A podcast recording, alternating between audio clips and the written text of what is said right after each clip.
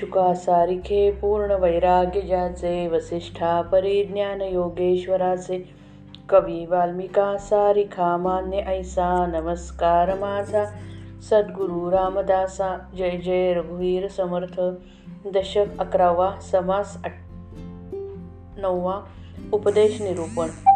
हे जग कर्मभूमी असल्याने माणसाला काही केल्या कर्म करणे चुकत नाही. कर्म करावेच लागते. तर प्रत्येकाने ते मनापासून करावे. कर्मामध्ये जेथे अडचण येते तेथे भगवंताचे स्मरण करावे. तो भगवंत कसा आहे हे आपण विवेकाने ओळखावे. अंतरात्मा हाच खरा देव होय.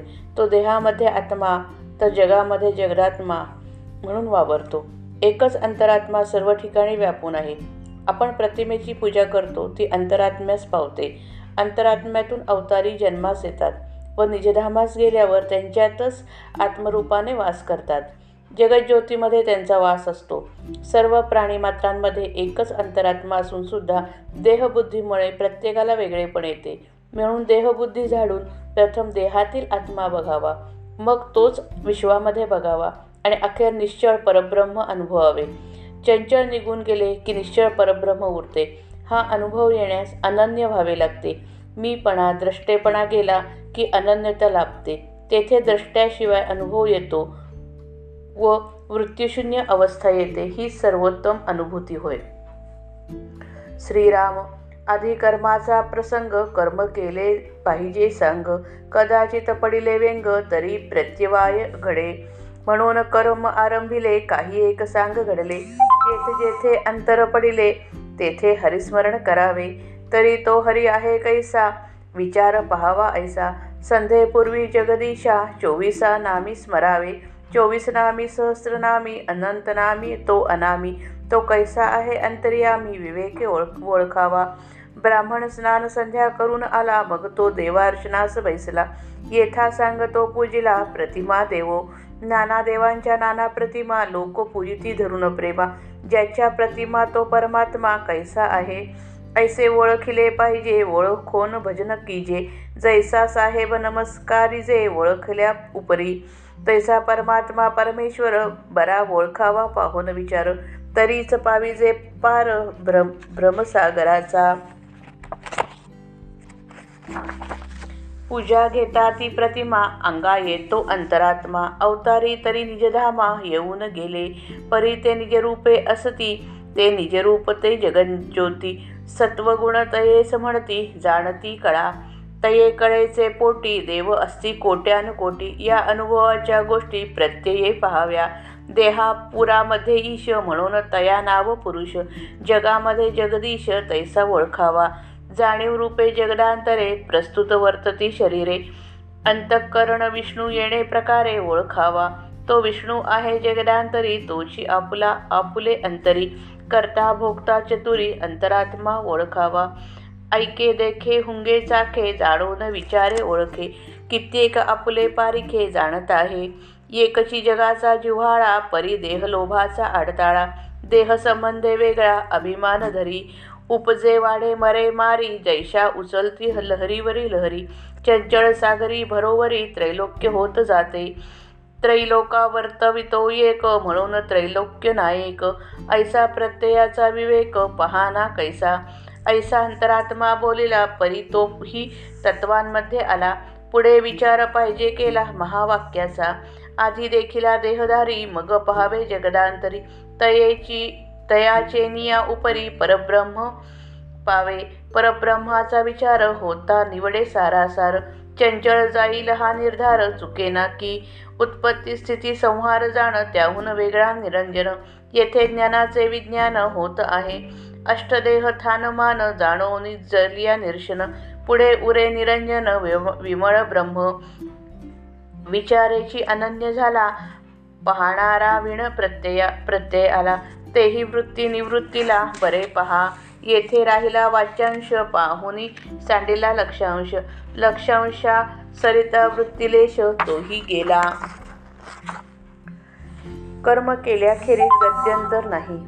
कर्म नीट करावे. मध्ये अडचण आल्यास भगवंताची आठवण करावी. तो भगवंत कसा आहे हे विवेकाने ओळखावे.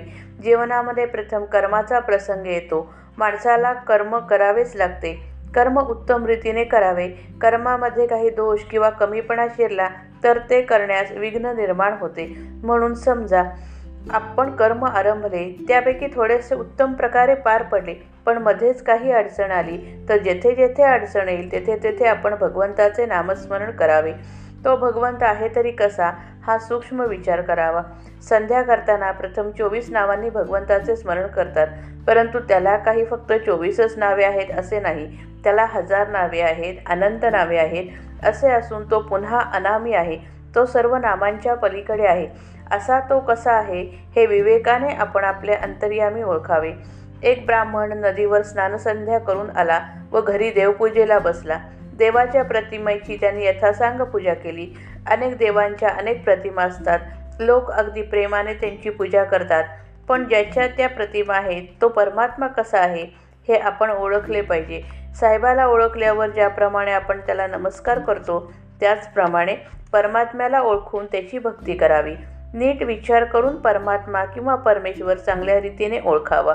तरच या दृश्याने भरलेल्या भ्रमसमुद्राचा पहिलं तीर नीट पहिलं तीर गाठता येतो. सर्वांमध्ये अंतर्यामीपणाने राहणारा हाच खरा देव. देहामध्ये तोच आहे जगामध्ये तोच आहे. आपण पूजा करतो प्रतिमेची हे खरे पण त्यामुळे आपल्या अंतरामधील अंतरात्मा प्रगट होतो. अवतारी पुरुषांमध्ये तो अंतरात्माच प्रगट होत असतो. अंतरात्म्यापासून ते खाली येतात व पुन्हा अवतार संपून परत अंतरात्म्यामध्ये जातात. आपण रामकृष्णादी अवतारांच्या प्रतिमांची पूजा करतो ती पूजा अखेर अंतरात्म्यालाच पावते. आपल्या अंतःकरणामधील अंतरात्मा जागा करणे प्रगट करणे हेच देवपूजेचे कार्य असते. प्रतिमा केवळ मनास अवलंबन किंवा आधार म्हणून उपयोगी पडते. अंतरात्मा हेच अवतारांचे नेहमीचे राहण्याचे ठिकाण आहे म्हणून त्यास निजधाम म्हणतात. अवतारी पुरुष स्वस्वरूपाने कायमपणे असतात ते चिरंजीव असतात पण जगज्योती हे त्यांचे रूप होय. तिला शुद्ध सत्वगुण किंवा ज्ञानकला असे म्हणतात. अंतरात्मा आणि जगज्योती दोन्ही एकच आहेत. त्या ज्ञानकलेच्या पोटामध्ये कोट्यानुकोटी देव आहेत. या गोष्टी अनुभवाच्या आहेत. स्वतः अनुभव घेऊनच त्या जाणून घ्याव्यात. अंतरात्मा या देहरूपी नगरीत किंवा पुरीत राहतो. म्हणून त्यास पुरुष म्हणतात. त्याचप्रमाणे जगामध्ये राहणारा अंतरात्मा तो जगदीश होय हे ओळखावे. या जगाच्या अंतर्यामी शुद्ध जाणीव वास करते. ती सर्व शरीरांना हालचाल करण्याची प्रेरणा देते. ही जाणीव म्हणजेच विष्णू किंवा विश्वाचे अंतःकरण होय असे समजावे. जगामध्ये वावरणारी जाणीवच आपल्या अंतःकरणात वास करते. अर्थात अनेकात एकपणाने ती कार्य करते. परंतु केवळ देहबुद्धीमुळे आपण देहाचा अभिमान धरतो आणि वेगळेपणाने जगतो. जगात राहणारा विष्णूच आपल्या अंतःकरणात आहे. हा अंतरात्माच खरा करता व भोगता आहे हे चतुर माणसांनी ओळखून राहावे. विश्व व्यापणारा हा अंतरात्मा सगळ्या शरीरामध्ये ऐकतो पाहतो वास घेतो चव घेतो समजून विचार करतो व जाणतो. आपला कोण व आपला नाही कोण हे हे सुद्धा तोच जाणतो. खरे म्हणजे जगाचे अंतःकरण एकच आहे पण देहाच्या आसक्तीमुळे ते तसे आपल्या अनुभवास येत नाही. देहाच्या संबंधाने माणूस वेगळेपणाचा अभिमान धरतो. मी देहच आहे या अभिमानाने माणूस वेगळेपणाचे जीवन जगतो. सागराच्या पाण्यावर ज्याप्रमाणे लाटांवर लाटा येत राहतात त्याचप्रमाणे या जाणीवरूप सागरामध्ये देहाच्या अनंत लाटा येतात आणि जातात. प्राण्याचा देह उपजतो वाढतो मरतो व मारतो. या अंतरात्म्याच्या सागरात अशी पुष्कळ विश्वे उत्पन्न होतात आणि लय पावतात. या प्रचंड त्रैलोक्याला चालवतो म्हणून या अंतरात्म्याला त्रैलोक्य नायक असे म्हणतात. विवेकाने याचा अनुभव घेऊन तर पहा. आता हा अंतरात्मा एवढा अचाट खरा तरी पण तो मायेच्या कक्षेत येतो. त्याच्या पलीकडे असणाऱ्या परब्रह्मापर्यंत आपण पोचले पाहिजे. प्रथम देहामधील स्वरूप ओळखावे मग जगतामधील स्वरूप जाणावे आणि अखेर निर्मळ निर्विकार परब्रह्म अनुभवावे. आत्तापर्यंत अंतरात्म्याचे इतके वर्णन केले खरे पण तोही मायेच्या प्रांतामध्ये येतो. म्हणून एक पाऊल पुढे जाऊन महावाक्याचा म्हणजे शुद्ध ब्रह्माचा विचार करणे अवश्य आहे. आधी आपल्या देहामधील स्वस्वरूप अनुभवावे मग विश्वामध्ये व्यापून असणारे ईश्वरस्वरूप अनुभवावे. तो अनुभव मागे टाकल्यावर शुद्ध परब्रह्म अनुभवास येते.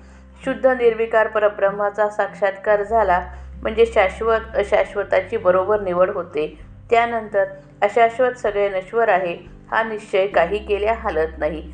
जे नश्वर आहे त्यास उत्पत्ती स्थिती व संहार हे विकार असतात. निरंजन ब्रह्म त्याहून अगदी निराळे आहे. त्या ठिकाणी ज्ञानाचे पर्यावसन विज्ञानामध्ये होते. पिंड ब्रह्मांडाचे आठ देह आणि स्थलकालांनी मापलेले दृश्य विश्व यांना ओळखून त्यांचा लय केल्यानंतर मग पुढे केवळ निर निरंजन व विमल ब्रह्म उरते. अतिशय चिंतनाने अनन्य व्हावे. मी नाहीसा करून अनुभव घ्यावा आणि वृत्तीची निवृत्ती करावी. जो साधक अखंड व निरंतर चिंतनाने अंतरात्म्याशी अनन्य होतो त्याचा मीपणा नाहीसा होतो. मीपणा किंवा ज्ञातेपिणा ज्ञातेपणा किंवा दृष्टेपणा नसून त्याला आत्मस्वरूपाचा साक्षात अनुभव येतो. परंतु अनुभव येणे ही एक वृत्तीच आहे. पुढे ती वृत्ती देखील नाहीशी होऊन वृत्तीशून्य अवस्था येते ही सर्वश्रेष्ठ स्थिती समजावी. प्रथम शब्द ऐकण्याचा अनुभव नंतर त्यांचा अर्थ आकलन होण्याचा अनुभव त्यानंतर अर्थाने अभिप्रेत असलेल्या वस्तूचा अनुभव आणि अखेर अनुभव घेण्याच्या वृत्तीचा लय अशा या साधनाच्या पायऱ्या आहेत. म्हणून वाच्यांश मागे राहिला. वस्तूचा साक्षात अनुभव आल्याने लक्षांश मागे राहिला आणि शेवटी वृत्ती देखील नाहीशी झाली. जय जय रघुवीर समर्थ.